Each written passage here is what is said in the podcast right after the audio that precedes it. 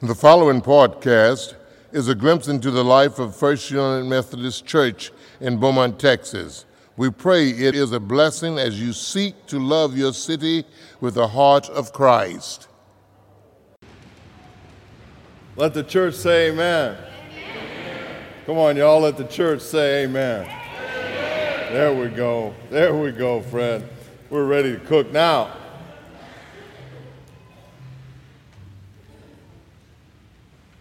Mark's account of the resurrection is the most brief, the least cluttered, and in its original text does not include the actual appearance of the risen Christ. We are simply left with the women who early in the morning got up and went to the tomb to finish the burial practices, who discovered the place where he laid, attended by an angel. And they are greeted with these words, "Go tell the disciples and Peter that he will go ahead of you to meet you in Galilee."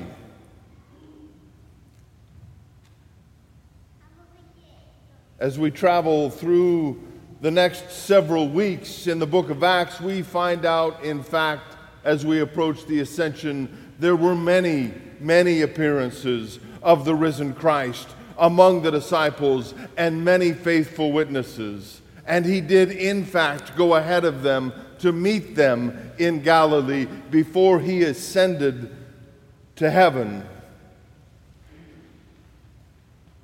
And because of his life, death, and resurrection, great music like this is ours to share. Amen?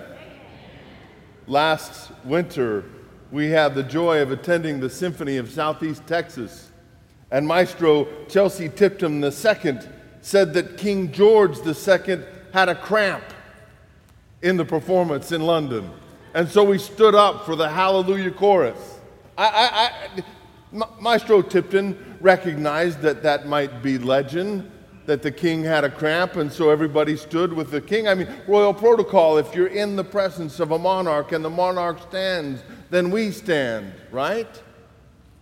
And so people have been standing for the Hallelujah Chorus since that day in 1743. The king did it, so everybody did it. And I owe special thanks to Renee and Janie, our orchestral ensemble and our chancel choir, for honoring my request to hear the Hallelujah Chorus on Easter Day. Hey, thank you. Yeah, amen. Thanks. I'd like to take a minute or two to examine what the King of Kings did, even in just the last week of his earthly life and ministry. The King proclaimed, from the time of the triumphal entry until the Passover, Jesus, the King of Kings, was in the courtyard of the temple, teaching and preaching, proclaiming the truth about God. We have question after question about taxes, question about this, question about Sabbath practice, questions about everything that faithful people wanted to know. And Jesus, the King of Kings, proclaimed that the first commandment is to love the Lord your God with all your heart, soul, mind, and strength, and to love your neighbor as yourself. The King of Kings participated in the traditional Passover feast with his disciples in what we call the Upper Room, from which we have many publications in our Upper Room in Nashville as United Methodists. In that participation, the King of Kings remembered and celebrated God's faithful deliverance of the people of Israel from slavery in Egypt to freedom in the Promised Land. The King provided. The King of Kings provided at that meal, the Passover. Jesus provided the continuing remembrance and celebration of his real presence with us in instituting what we call the Lord's Supper or Holy Communion. Sometimes we call it Eucharist, which is simply the Greek word that means to give thanks, particularly to give thanks to God. And the King performed. In John's account of the gospel, the King performed a servile act when he, after supper, took off his robe and took up a towel, poured water in a basin, and began to wash the disciples' feet. The King performed an act that technically should have been performed before the meal began as they arrived. The King performed an act that technically belonged to a servant or a slave. Later that night, after supper, before he was betrayed, the King prayed.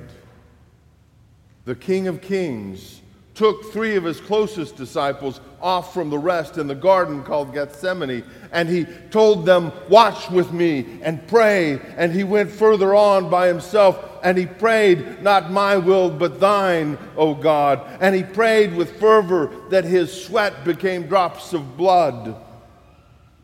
And while the King prayed, the disciples slept. The King did these things. He prayed, he participated, he provided, he performed, and he proclaimed. These are all things that we do, although we're more familiar with this language. Our prayers, our presence, our gifts, our service, and our witness. We do these things as fellow Christians because the King of Kings did it.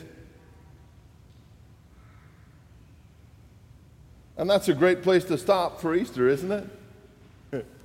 We do what the King did. But there's a point that I struggle with. And I had to search thesauruses at length to find the right P word. The king purged himself of his place in heaven. The King purged himself of his heavenly throne. The King purged himself of his independence. And the King purged himself of his will in order to accomplish the will of the Father. And it is the will of our Father, our God, who calls us to that same level of sacrifice, that same level of self-denial and faithfulness that we find in Christ, so that today we may indeed proclaim Christ is risen, not only historically, not only in the life of the congregation, but in us as well. The King is risen with healing in his wings that we might know wholeness. The King is risen with release for the captives so that we might know true freedom to be who we are in Christ. The King is risen to set captives free so that we might proclaim release of bondage and slavery to our sisters and brothers. The King is risen to bring new life to the dead, that we might proclaim new life within us and within the world. Hallelujah, Christ is risen. He is risen indeed. The King did it, and he conquered death and hell and sin that we might know life in him. In the name of the Father, and of the Son, and of the Holy Spirit. The King did it, and so shall we. Amen. Thank you for listening to our podcast. If you would like more information, please visit our website at www.lovebeaumont.com.